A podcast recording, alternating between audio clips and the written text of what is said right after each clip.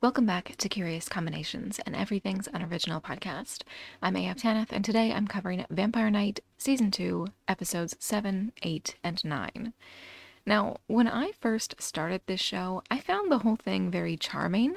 It was so painfully 2008 in such an amusing fashion.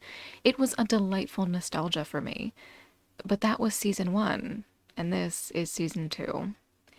And oh boy, has season two been an absolute slog. I actually ended up taking a few days off at around the halfway point of the season, and I wasn't sure what was happening. Trying to get myself in the headspace to watch the show, which involves recording my reactions and writing the podcast script, it was like pulling teeth, and I couldn't figure out what was wrong. Why was I suddenly procrastinating? What was going on in my life that was making me reluctant to get back to work on such an enjoyable project?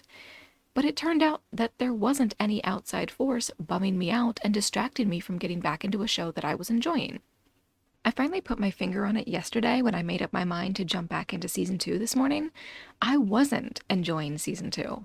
I was coasting on my enjoyment of season one, feeling very comfortable in my assessment of the show as something that I enjoyed. And so I had not fully processed that no, Vampire Knight Guilty was not turning out to be something that I was enjoying at all.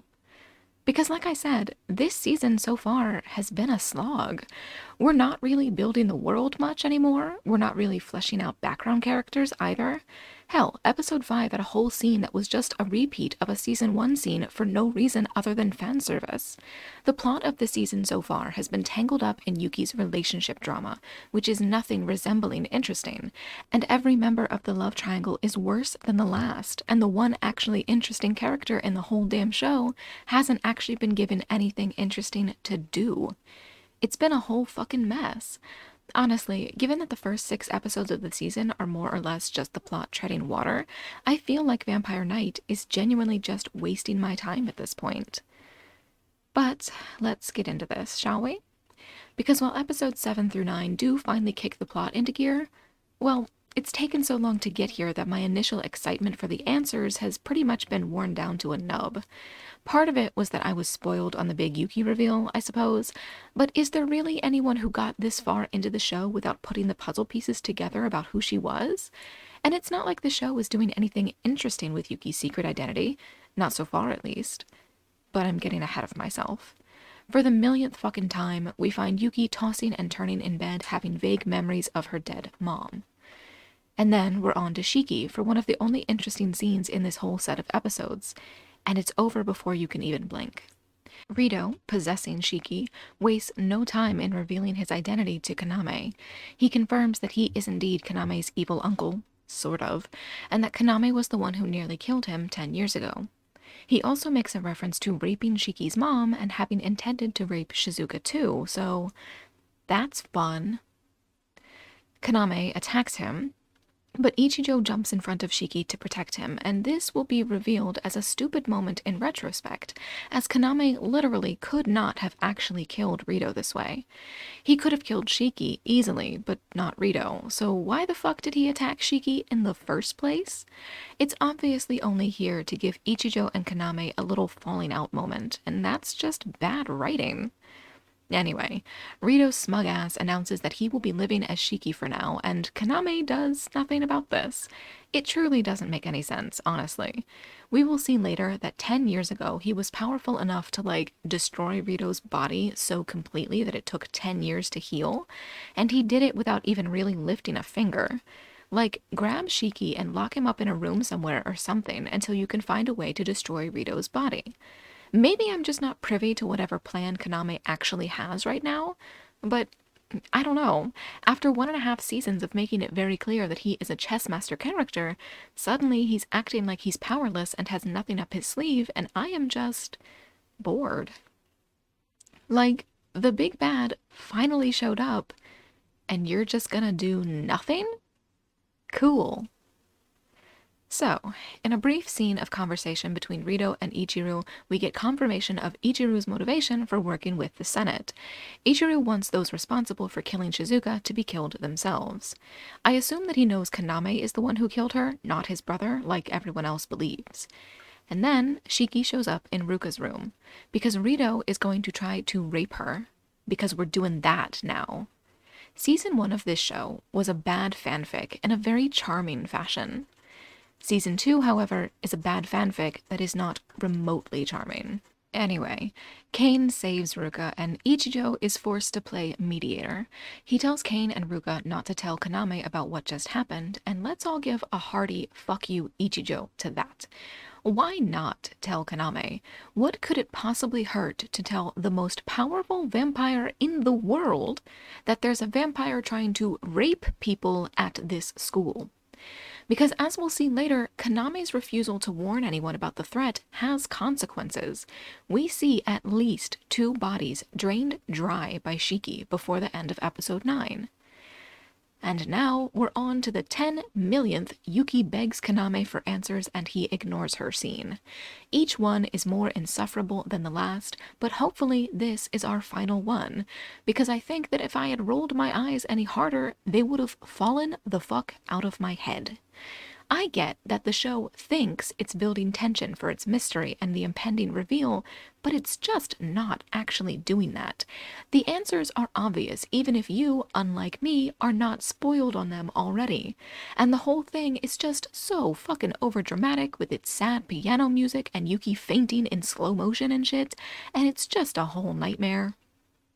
Really, the whole show is like that at this point. There's this entire gothic choir, an inexplicable snowstorm, while Kaname and Shiki once again posture at one another in the woods for literally no reason and literally zero effect on the plot. And then Kaname just poofs away like fucking Batman, there one second and gone the next. And I think I'm going to get some kind of a muscle strain or something from rolling my eyes this hard. More relevant to my interests, or at least it would be if Yuki were not 15 fucking years old, is the moment when Yuki finally kind of breaks down after the hallucinations and manipulations she's suffered. Zero comes in unexpectedly and she throws herself onto him, realizing who he is only after she's got him pinned beneath her on the floor while she straddles him with her hands around his neck. And while I would like to enjoy how delightfully subby Zero gets in this moment, Yuki goes into another sad girl, woe is me, I'm such a bad person rant and absolutely ruins it. Again, her being 15 is the thing that most ruins this scene for me, but Yuki being her usual pathetic self would have ruined it too had she not been, you know, a child.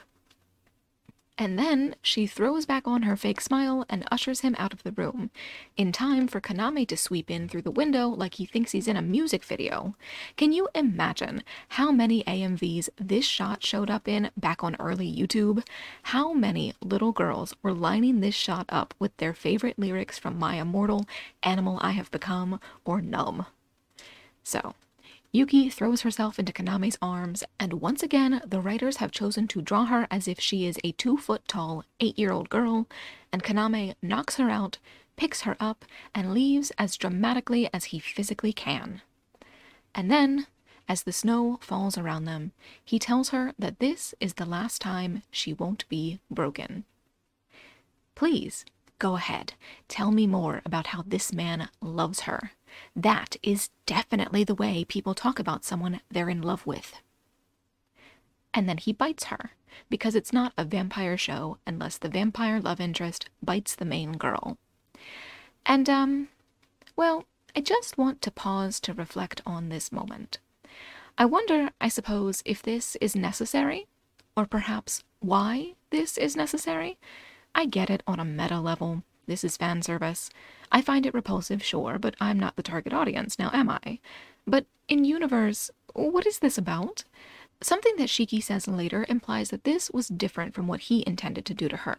He intended for her to drink his blood while still human, which would have apparently destroyed her, maybe? Or Shiki would have been there to destroy her, or something? I don't know. It's very unclear, and it's also horrifying. After two seasons of begging Zero to bite her neck and drink her blood, Yuki panics when Kaname does it, and he covers her mouth to make sure she can't scream. It is so upsetting. But then again, so is everything about this weird damn show. And now the scent of Yuki's blood is in the air, so all of the other vampires know what is happening. And worse, so does Zero who shows up to thoroughly ruin what I thought was going to be a great moment. Kaname kisses his blood into his sister's mouth, and when he pulls away, he asks if she remembers who he is. And she's just about to say it before Zero shows up screaming, and so he manages to ruin what I feel would have been a hilarious go fuck yourself to the audience otherwise. Yes, little girl, you enjoyed that bizarrely vampiric yet chaste romantic moment?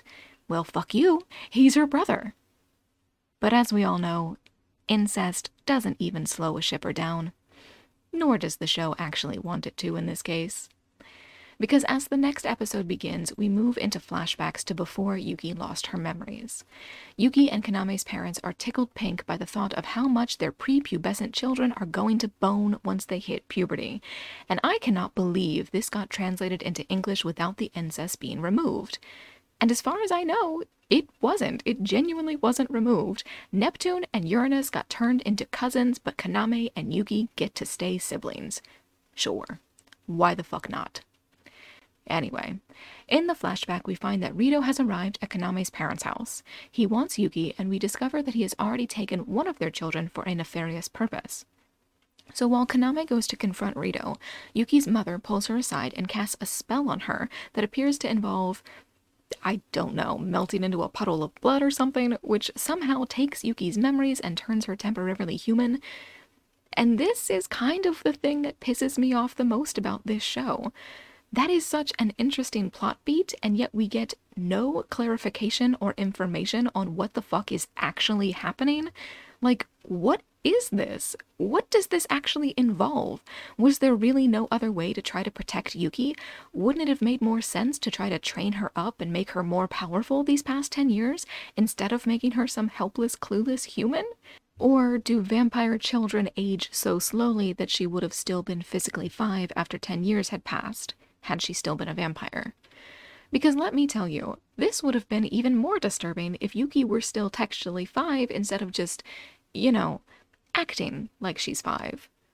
But Aido, bless his little heart, manages to figure out that Yuki is actually Kaname's younger sister, despite Kane's insistence that there is no Kuran girl. And then Kaname scolds his so called friends for not being immediately on board with the idea of him marrying his sister. And because they're all a bunch of spineless nobles, they immediately roll over. Elsewhere, Shiki reveals that he intends to use Yuki to resurrect his proper body, which brings up the question of what he wanted Yuki for before his proper body was destroyed by Kaname. But before we get anything resembling an answer to that question, we find that Rima has arrived to try to rescue Shiki. Believe me, it is vastly more interesting than anything Yuki ever did in the show. Rima, unlike Yuki, is protagonist material. She's out here with her lightning powers and determination, and if you don't think she's superior to Yuki in every way possible, then I do not know what show you have been fucking watching. Because Rima has been on screen for two seconds, and she's already much more interesting than Yuki has ever been. Thank goodness Rito's attempt to kill her gets foiled by Ichijo. Throw Yuki in the fucking bin and give me a show about this girl instead. But no, we have to get back to the wet rag in question. Being turned into a vampire has apparently made her hair grow like three feet in an instant, and the less said about that, the better. And now that she's a vampire, she is thirsty as hell. Not as a euphemism, as far as I know. She's literally parched, and she lunges at Kaname to plunge her fangs into his neck and drink. He again insults her, talking about how he has, quote, pulled her back into this repulsive curse, and then tells her that he's, quote, longed for this day. Pick a lane, you absolute creep. But just as with Zero, drinking Kaname's blood has passed to Yuki a memory. Based off what we learn later, I believe that what we must be looking at here is whatever ritual killed Yuki's real older sibling and reawakened Kaname. There's Rito, and there's chains, and there's this metal thing that kind of looks reminiscent of the coffin in which Rito himself is currently being kept. And I think that what we're meant to understand is that this flashback is Kaname's first memory of his new life as Yuki's fake brother, as opposed to what he actually is, which is apparently her ancestor, I guess? Or like her ancestor's brother or something. But then Yuki, for the very first time, says something that I actually agree with. She says there's something wrong with her, as she has spent the last 10 years in love with her older brother. cue Kaname literally asking her, so what, and guilting her over the idea of, quote, leaving him alone again. I demand to see this man dead by the end of this show. Like, I will begrudgingly take a heroic sacrifice at this point, despite the fact that he is nothing resembling a hero. But if he is still alive at the end of this series, and gods forbid if he is together with Yuki at the end of this show, I am going to be putting this down as one of the worst things I have ever seen. Season 1, I repeat, was absolutely fine. It was fun. Season 2, though, someone send help. So from there, Kaname winds up leaving Yuki alone because that always goes so well, and of course, Yuki is up and wandering around in no time. She heads toward the Sun Dorm, where Kaname has instructed the other vampires to not let any students out lest they end up crossing paths with Rito, and when she reaches Zero's bedroom door, Zero pulls the Bloody Rose gun on her and as the next episode opens, he makes it clear that he very much does intend to kill her for what she has supposedly done to him, as if he is at all fucking relevant to everything that's just been done to her. And because Yuki has no personality whatsoever, it's easy for the show to just throw her characterization away for a moment. She is, when responding to Zero, a whole other person. Even her inflection is totally different. She tells him that he's right, and that she is now only the vampire who consumed the human that she was. It is absolute fanfic edgelord bullshit that makes zero sense. Either this is Yuki telling him what he needs to hear in order to get him to kill her, in which case I call bullshit because she is not that good an actress, or it's Yuki genuinely becoming an entirely different person in this moment, in which case I call bullshit because that might be the worst writing I've ever seen. I'm about to pull my hair out at this point. What the hell has happened to this show? How is it possible for last season to have been so much fun while this season is just so painfully agonizing? But anyway, Poor Aido is literally throwing himself at Yuki's feet now that he actually knows who she is, putting her shoes on for her while she cries prettily and morosely reflects upon being expected to suppress her emotions. Again, Yuki has just had a whole personality transplant, and this personality is not any better than the last one. This show is a mess and a half at this point. And at Rito's casket, Ichiru watches for something to happen and then something does. Kaname arrives and begins monologuing about twins.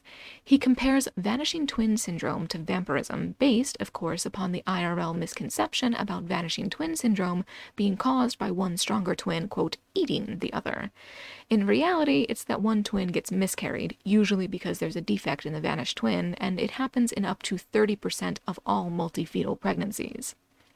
According to Ichiru, though, Shizuka had told him that it was a quote, punishment befitting of hunters because the ancestor of us hunters ate one of the original vampires.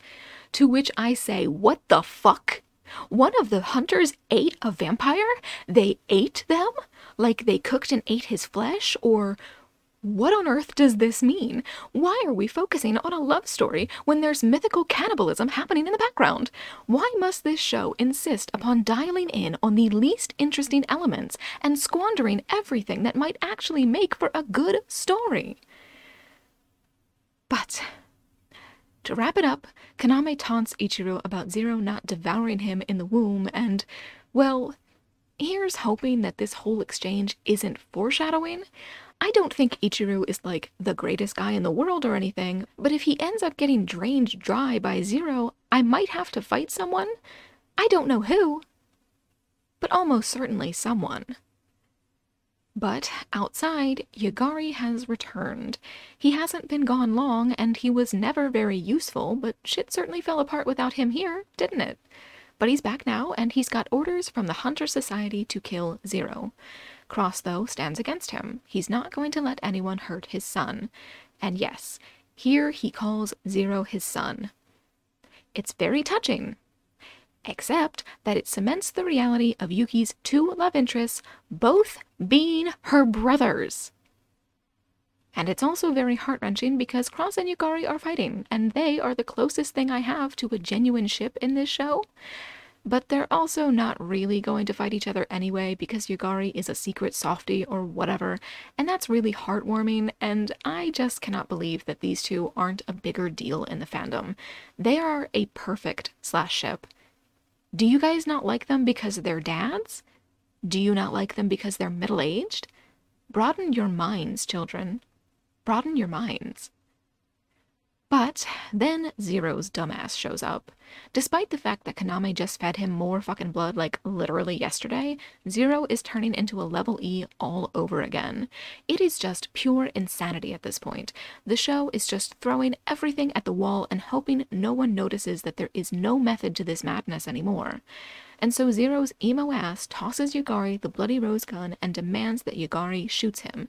And we just established that Yagari is a fucking softie and kind of Zero's stepdad, so of course he's not gonna do that shit. And then we're back to Kaname. The audience is misled for a moment into thinking that he's attacking Rito, but he's not. He's giving Rito his blood in one of the worst moments of insane troll logic that I have ever seen. It's to keep Yuki safe, sure, but it also makes Rito more powerful, and Kaname, as far as we know, has no way to properly fight him yet.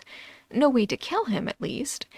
Kaname is far and away the most powerful vampire in the world, but he can't kill Rito, and so he decides to help Rito resurrect himself because of reasons?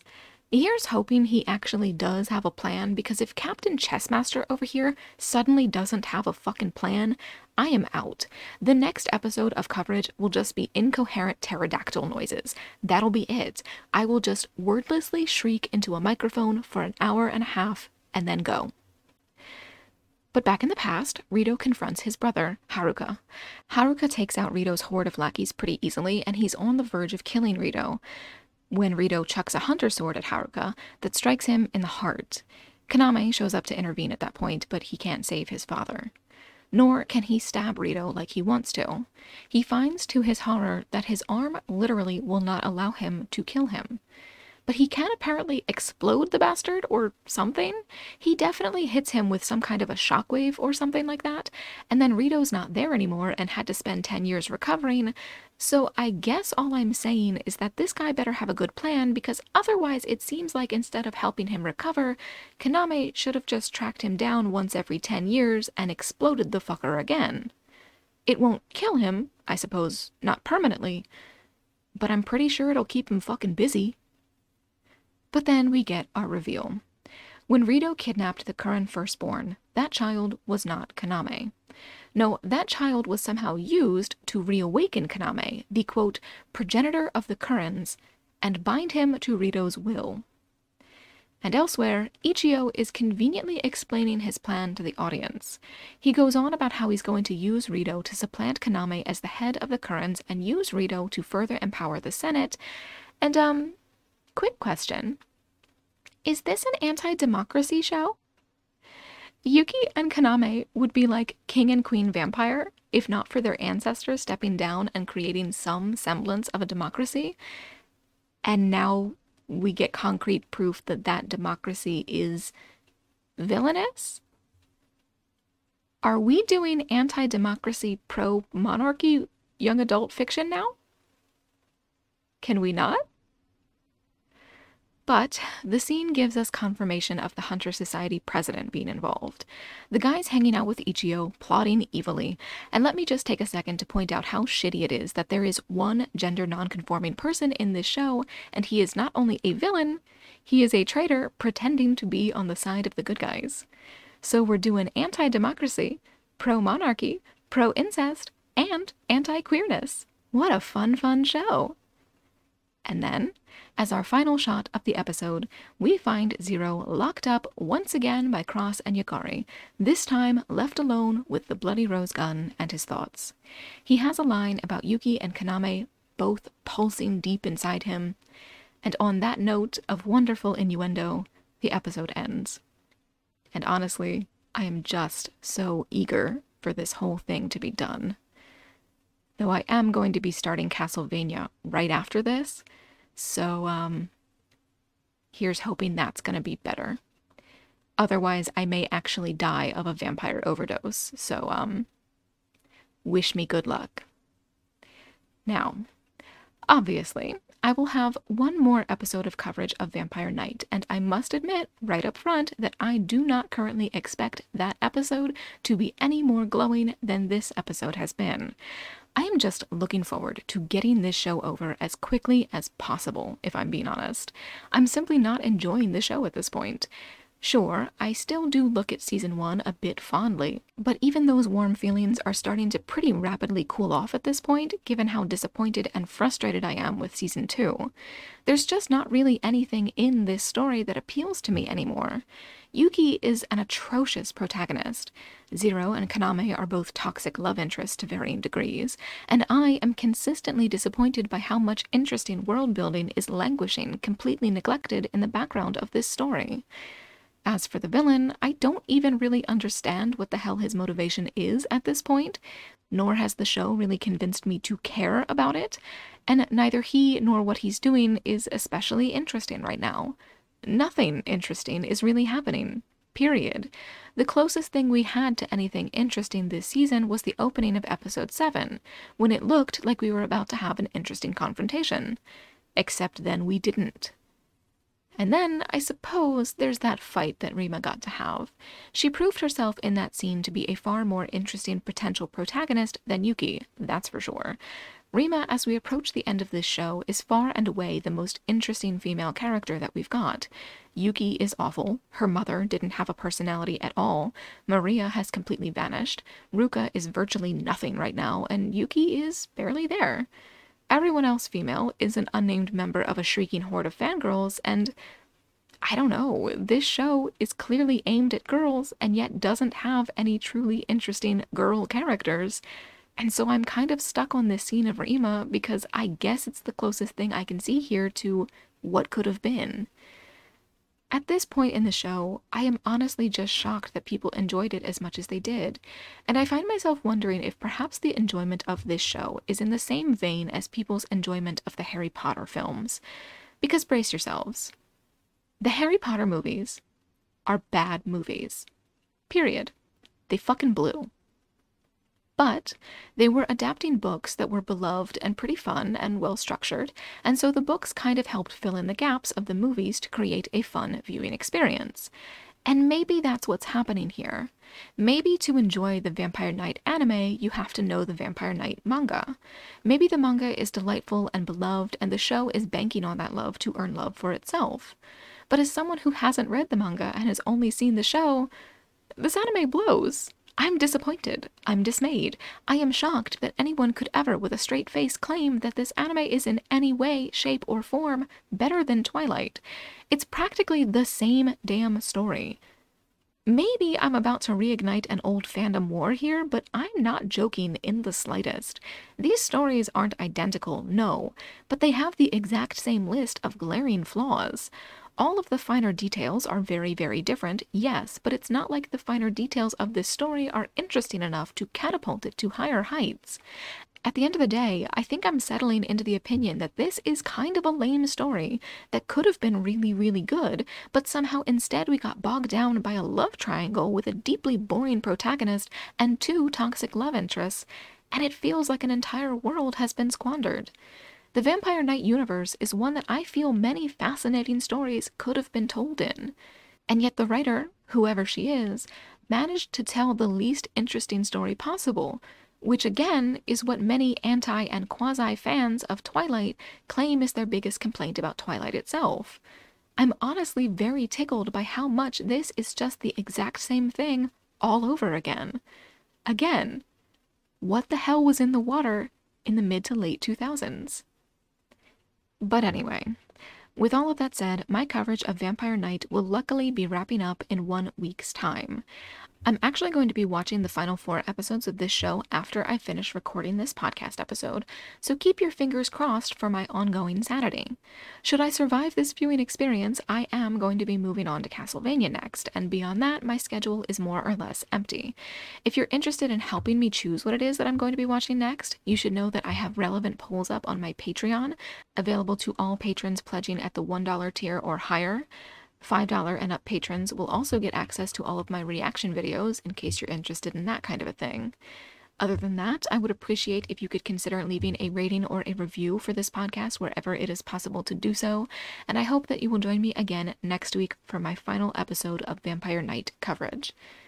And as always, thank you so much for listening.